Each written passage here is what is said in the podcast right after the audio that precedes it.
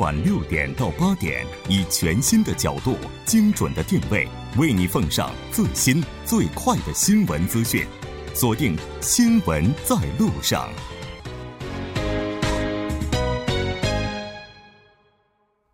欢迎回到《新闻放大镜》的第二部节目，我们继续和时事评论家徐明季教授以及中央日报的王哲记者一起来聊一聊高温假这个话题。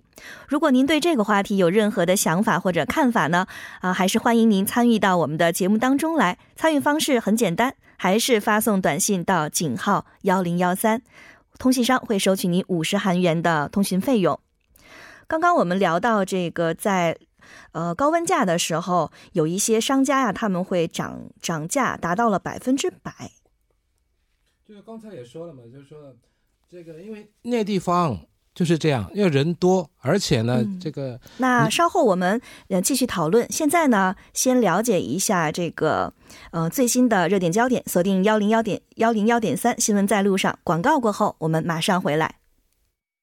好的，广告好的，广告过后，我们接着聊刚刚聊到的这个，在呃这个高温价的时候呀，很多商家他们都把这个价格涨幅达到了百百分之百，甚至可能还超过这个价格。现在这个物价上调，它是不是一种比较正常的商业行为呢？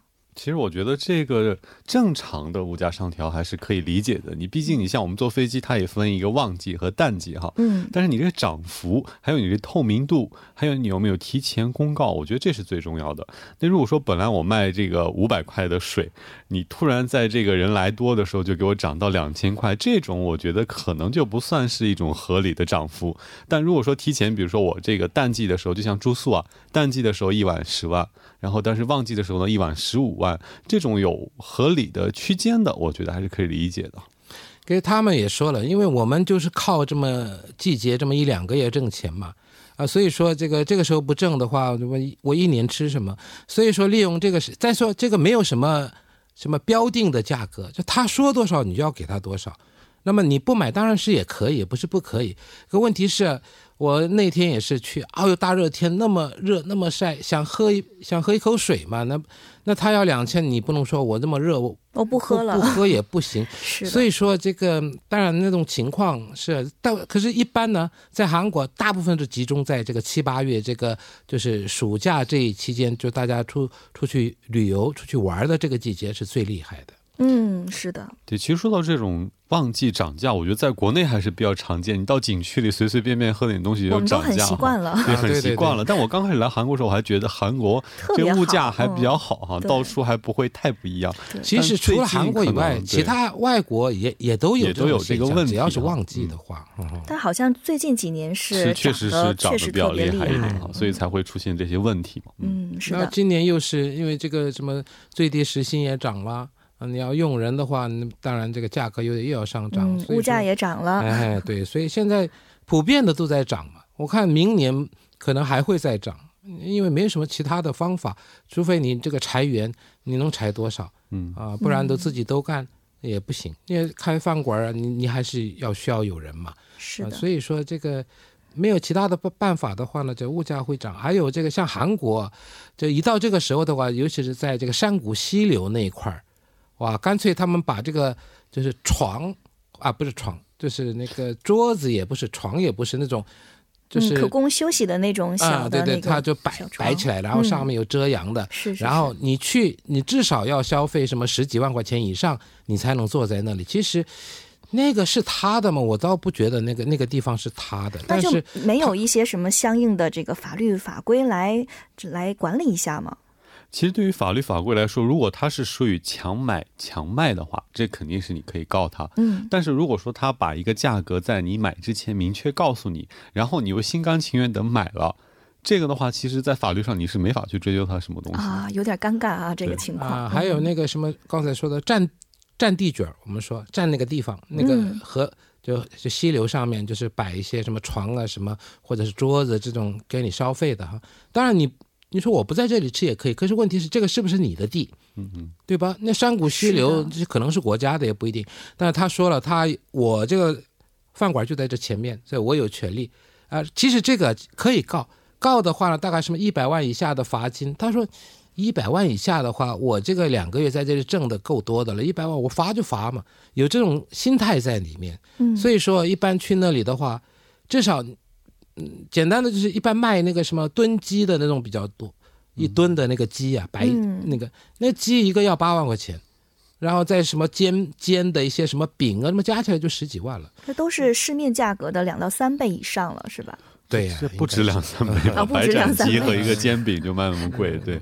所以所以说这个不吃你就不能在那里做啊，要么你就买它给人有点感觉像什么“此路是我开”的那种感觉啊。啊。所以就有的时候，所以很多人说找找那种没有这种饭馆的地方，再往里面走啊，到那里去玩也是可以的。人遭罪嘛，你要爬这个高一点的地方而。且听说那种地方都要早上很早起来对对对对对地方哈，如果啊起来晚点儿就抢不到了。对，要是再说你车也没地方停对，没啊，错。所以说去那个地方辛苦啊，这么热天，你还要背着一大堆东西往上面爬，这个也是这样一来也不是休假了，好像是去打工一样。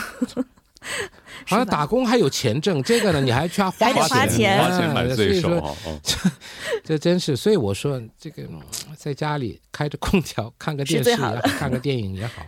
那据了解呢，现在各个地区啊，现在都出台了一个叫做“物价安全运动”的这样的一个政策活动，我们对也来了解一下。其实就是这个物价安全的这么一个 campaign 哈，其实针对这个暑期，特别是一些旅游为主的这种胜旅游胜地，它的这个价格暴涨现象还是越来越严重嘛。然后我今天就粗略的数了一下，包括韩国的光州、马山、仁川、泰安，就这些在各地分散在地方的比较呃游人会比较多的地方，都纷纷出台了物价的安全倡议。那其中呢，包括呢要求商家进行一个室外的明码标价，也有说这个呃让消费者自行选择。另外呢，也有一些就是提倡，就到商家说提倡说你不要涨价，就说做一些这种倡议吧，但毕竟不是一些强制性的东西啊。嗯所以这个没有硬性的规定嘛。那我们说上有天下有地，中间有颗良心，看你有没有那一颗良心。可是问题是啊，他们也他们的立场也可以理解，因为一年就这么短短的这一两个月的时间，所以说他们是也要这个，因为他们说我一年靠这两个月，你怎么说啊？但是呢，你不能太离谱。对啊，当然你说，呃，五百块钱的水卖一千块钱，这还说得过去啊。嗯，在那种地方，再说有的地方呢，因为你要把这些东西要要扛到那里来卖的话，也是不容易的啊。可是你不能太离谱的那么贵，所以说这个夏季这这这个时间，当然也有很多，比方说什么嗯，义务警察也好，其他一些相关人员经常会巡逻，先看一看，要要管制一下。但是呢，这个不是那么容易的。就管呢也管不到，嗯也也啊，其实各地政府对于这个问题也是比较头疼的哈，因为这个其实如果你这样天价宰客的话，长期来讲对于整个地区的这个旅游形象还有城市形象都是一个负面的东西，而且如果在其中爆出一些这种宰客的丑闻，咱们中国朋友应该不陌生哈，某些城市这个天价这个天价那个天价天价什么？对，长期来说的话，对整个地区都是一个不好的影响。所以他们呢，一方面呢还要保证地区商人的这个一些利益，利益另一方面呢又不想造成这个对地区的损害。所以其实我觉得政府在中间也是蛮为难的。商家其实他自己也确实像教授刚才提到的，也是有自己的苦衷的。一年到头可能就指着这旺季的这一两个月，那他们的这个经营状况现在是怎么样的呢？现在我听说有很多，当然有固定的，但是呢，有些是利用这两个月的时间临时性的啊，就是找块地方，然后呢，可以说是一种霸占的行为。他把那种好的地方呢，就摆一些那个椅子、桌子，就就好像是变成他的一样。有这种临时性的也很多，当然这个也也有出来管制的，但是呢，这个管制呢，就一下子走了以后就没事了嘛。嗯，就啊所以说像我们刚刚说的那个运动，就是一个倡议。嗯对，您的倡议啊，也也不是硬性的，也没有法律规、法律说是要怎么样要罚什么，所以说当然这个法律里面也有规定一些啊，但是呢，这个处罚的力度太弱了，所以说他们说我干脆罚款也要这样做，这种情况比较多一些啊，所以说呢，这个一直一直就不能根除这种情况。当然，这个呃，两位也说了，这中国也是这样，这个韩国也是从这个以前开始，就是尤其是在这个暑假这一段嗯，是最厉害的。所以说这个呢，你要连本拔除、连根拔除不太那么容易，而且这个可能全世界各个国家都有，也都有这种现象。对对对。嗯所以说，像比较我们说比较发达的国家，当然比较好，多少好一些。但是那里我们去欧美，你说那边没有吗？也是有的啊，但是呢，啊，不像这边这么这么厉害，就是这样。我就很好奇啊，就没有一个什么好的政策，它能够平衡这个商家和消费者之间的这个关系吗？其实我觉得这个要从大和小、宏观和微观两个方向来看哈。从微观来看的话，我觉得你调整价格区间就可以，你可以公布一个合理的价格区间，就你在这个区间内可以根据你的这个旺季淡季程度进行一个调整，这么一个消费者指导价。就包括咱们经常会看一些点心什么会有消费者指导价吗？是，比如说去一些景点也经常会有，就是淡季价格、旺季价格啊。对，这是从微观来讲，但是从宏观来讲，其实教授刚刚也提到了，这跟地区经济还是有关的。因为有些地方它一年就指着这两个月在做这些东西，所以这样的话难免会让这个当地一些商家去不顾一些后果的去赚钱。所以我觉得，如果说能够把这个地区的旅游景点开发的更适合，可能不只是暑期的这么一种。呃，观光的氛围的话，可能相对来说对于缓解这个问题会好一点。就最近呢，就韩国各个地方政府，就是我们说这地方自治团体，他们也是啊，有有很多活动，在春夏秋冬，什么春夏秋冬各个季节呢，他都办一些活动，吸引一些外来的一些游客嘛。可问题是呢，活动是办了，但是你招不得人来。那么这个你还是要亏本的嘛？这不管是你地方政府也好，地方的居民也好，所以说你要办得好。那么办得好呢，当然各个这个一般的基础设施都要俱全，对吗？如果你这个没有具备，然后物价又高，那么以后呢就没有人去，那么这个活动。这个就是就会失败了。啊，所以说呢，经济就对对对，所以说刚才王经理说这个有个区间的话，我觉得说你这旺季真的你可以拿到最最上面这一块那么大家心里也有个数，我我可以大概可以花费多少，我愿意去的话我就啊，对对对对对，你不然的话你这就没个底儿，你说随便你喊价，你喊多少就是多少的话，那么以后去玩的人呢，这个。在经济上面的负担啊，这个也会加重。对对对。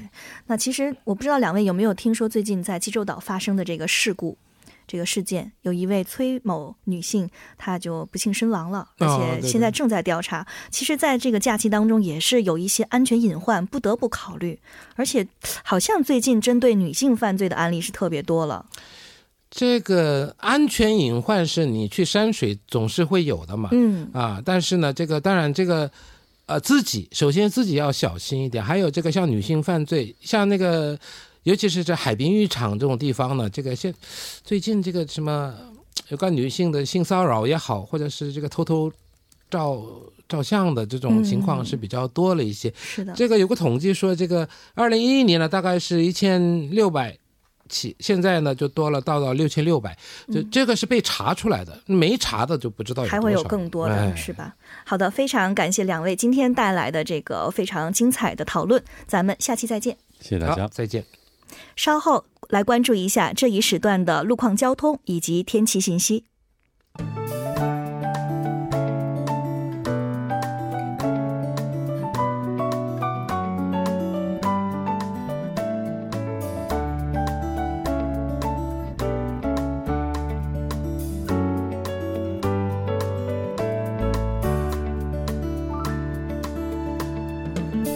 晚间的七点四十四分，这里依然是由楚源为大家带来的道路和天气信息。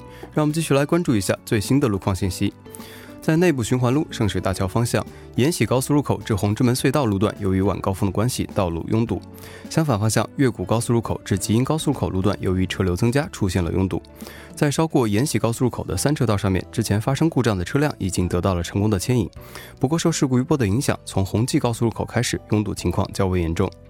接下来是在首尔外部循环高速公路九里至板桥方向，河南分岔口至西河南进出口的路段，由于车流汇集，道路拥堵。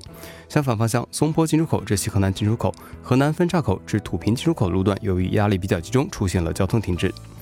下一则路况来自于彭塘水西路青潭大桥方向，水西车库附近至滩川一桥路段，由于车流增加，道路拥堵。相反方向，青潭大桥北端至南端路段，由于受到流量大的影响，出现了车行缓慢。还请各位车主朋友们参考以上信息，注意安全驾驶。好的，让我们来关注一下天气。明天由于受到北太平洋的高气压影响，全国高温天气持续发酵。午后部分地区虽然有云层覆盖，但是高温仍然是占据主流。全国各地都发起了高温警报，白天最高的温度可达三十五度以上，部分内陆地区更是达到了三十八度。还请各位听众朋友们注意及时的降温和避暑。来关注一下首尔市明天的天气情况。今天晚间至明天凌晨晴，最低气温二十九度；明天白天局部多云，最高气温三十八度。好的，以上就是今天这一时段的道路和天气信息。我们明天再见。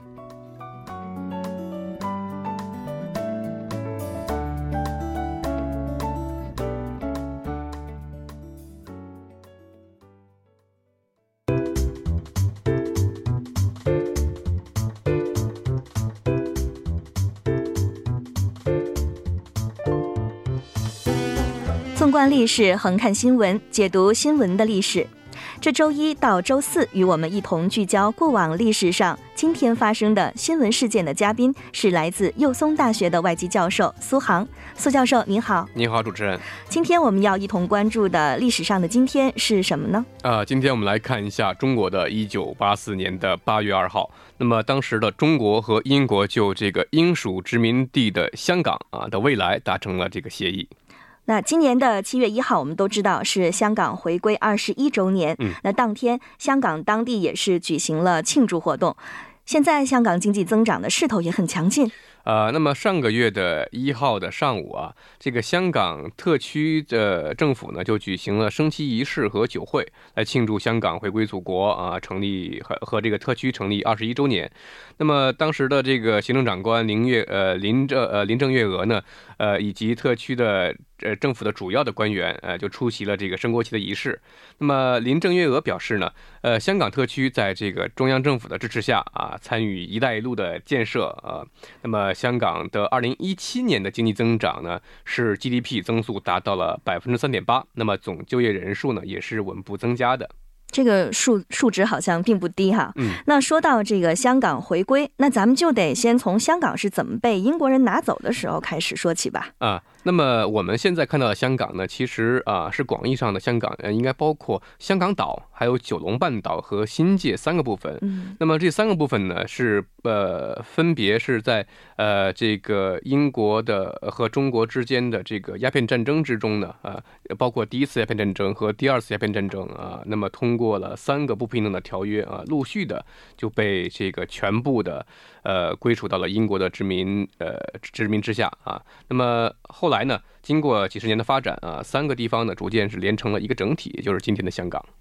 其实这个是封建时期清政府签订的一个租界的条约。嗯，那为什么在解放军在建国初期也没有能够解放香港呢？为什么一定要等到一九八四年？这个可以追溯到这个辛亥革命以后啊，就是中国政府啊，当时包括北洋和这个国民党政府呢，都不承认割让香港的这个三个不平等条约，那么也都试图收回香港，但是都没成功。那么新中国成立以后，当时这个以毛泽东为首的中共啊，采取这个长期打算、充分利用的方针，不承认不平等条约啊，并且呢，提出在条件成熟的时候将这个对香港啊恢复主权。那么其实以当时的国力啊，还是难以跟这个英国进行实质上的这个平等对话的。那么，并且呢，英国依然是当时的主要大国之一，也算是欧洲欧洲的这个领头羊。所以呢，中国的这一个决策呢，也是争取到英国在呃当时的西方国家中第一个承认了新中国的地位。那所以呢，这个当时把这个问题暂且搁置不论，其实是双赢的。那后来，在这个中国和英国之间是怎么开始就这个香港问题谈判的呢？当时是怎么样的一个国际背景啊？呃，这个二战结束以后呢，这个西方社会啊，特别是美国啊，极力反对这个殖民主义啊，要求欧洲的殖民大国呃，英国、法国应该顺应时代的潮流啊，放弃各地的殖民地。那么英国国内呢，也从自身的处境出发呢，出现了很多反对这个呃继续维护殖民地的声音啊，要求政府的应该把目光更应该聚焦在英国本土上。那么，另外的世界这个各地的民族独立运动也是风起云涌啊。那么这些因素呢，都迫使英国政府考虑啊，要开始实施这个非殖民化啊。那么到了八十年代初啊，英国其实在世界上的殖民地已经是寥寥无几了。所以就是就是在这样一个背景下呢，香港啊，包括呃这个九龙啊，那么中国政府可以跟香港进行谈判啊。是的，其实，在八四年谈判达成协议之前呢，这个中英双方也是进行过障碍重重的谈判。英中国呢，从最初的主权及治权的提案，到接受我们的一国两制的这个构想。他的这个态度转变过程，其实也是特别曲折的吧？对，因为香港本身对于英国来说呢，是有巨大的这个商业价值和重要的这个战略意义，所以呢，让英国放弃香港，呃，首先是对英国来说是不太能接受的。那么，在一九八二年的九月份呢，当时这个英国首相撒切尔夫人和我们的这个邓小平啊，呃，见面的时候啊，他见面之前就抱定了这个绝不妥协的这个立场，但是他没想到中国。邓小平啊，也是一个政治手腕非常强硬的人。那么，邓小平当时就呃坚定的认为啊，这个中国主权问题啊，呃是没有回旋的余地的啊。那么，过去的条约呢期限已经到了，那么中国政府就一定要接手香港的控制权。那么，当时撒切尔生气地说，如果中中国中国再这样坚持，会给香港带来毁灭性的影响。那么，邓小平就说，即便是毁灭性打击，我们也要面对这场灾难。呃，所以呢。呃，这个因为邓小平的态度强硬，那么也使这个英方认识到啊，对抗其实是不利于维护这个双方的这个利益的。那么，而且再加上当时中国的这个政策宣传啊，也做得非常到位。呃，有百分之九十以上的香港民众呢，也是回呃希望回归的。嗯，可以说是众望所归的一种态势，是吧？对。那当时呢，这个八四年的今天，中英双方就香港问题达成的协议都有什么呢？啊，一九八四年的八月二号，那么中国和英国呢就英呃就这个香港的未来呢达成协议，双方就认为，根据一八九八年中英两国签订的这个租借条约，香港将于当时，呃条约一百年后的，也就是一九九七年归还中国。那么双方提出的协议草案中呢，还保证香港现有的法律制度啊，包括私有权和商品自由流通的权利，呃，在未来的五十年不会改变。那么具体草案包括这个立法机构仍由香港政府控制，啊，港币仍然是自由兑换的货币啊，保持香港独立税区的现状，香港的进出口呃仍然是自由的。那么而且香港要实行金融自治管理等等。其实回顾这一百年来啊，英国给香港也是带来了很多很多的变化。嗯，是的。那么，其实如果抛却这个民族主义的政治色彩来看这段历史的话呢，香港能够从开埠时的这个小渔村啊，来发展成今天的一座这个繁华的都市，其实怎么说都绕不开这个英国的治理的啊。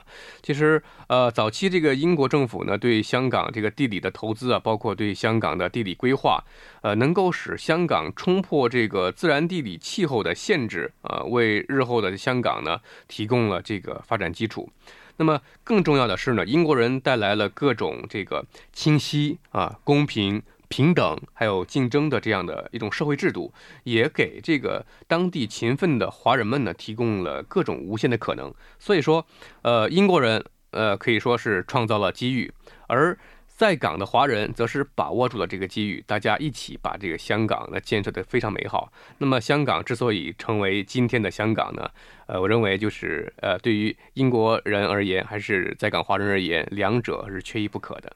其实呢，也是希望香港在未来能有一个更大、更好的发展。非常感谢苏教授，我们下周同一时间还会继续与苏教授一起聚焦历史上的今天。再见，再见。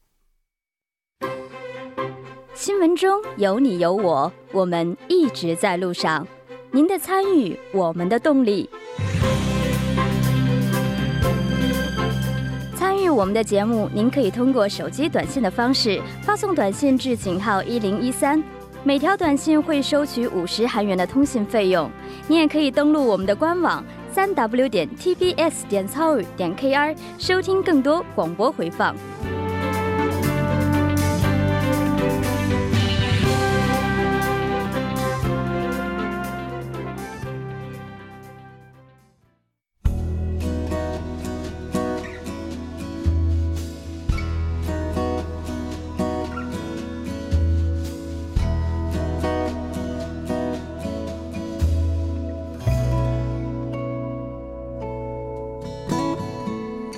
新闻在路上，两个小时的节目马上就要接近尾声了。最后为您送上今天的结束新闻。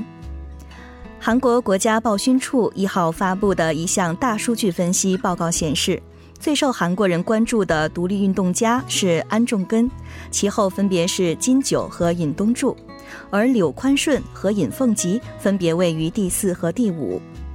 排名第六到第十的分别是安昌浩、韩龙云、朴烈、金佐镇和申彩浩。现在为纪念三义运动和临时政府成立一百周年，报勋处将于八月举行网络投票。评选出十二位受关注的韩国独立运动家。即将到来的八月十五日是韩国光复日，也是大韩民国政府成立纪念日。正是这些独立运动家们的舍身取义，让韩国从长达三十五年之久的日本殖民主义统治下解放出来。岁月可以抹去战争的伤痕，却永远挡不住情感的共鸣。在韩国光复日到来之际，让我们共同缅怀受人尊敬的独立运动家们。节目组制作人范秀敏，作家金融隐月，感谢您的收听。我们明天同一时间依然陪您在路上。我是齐明明。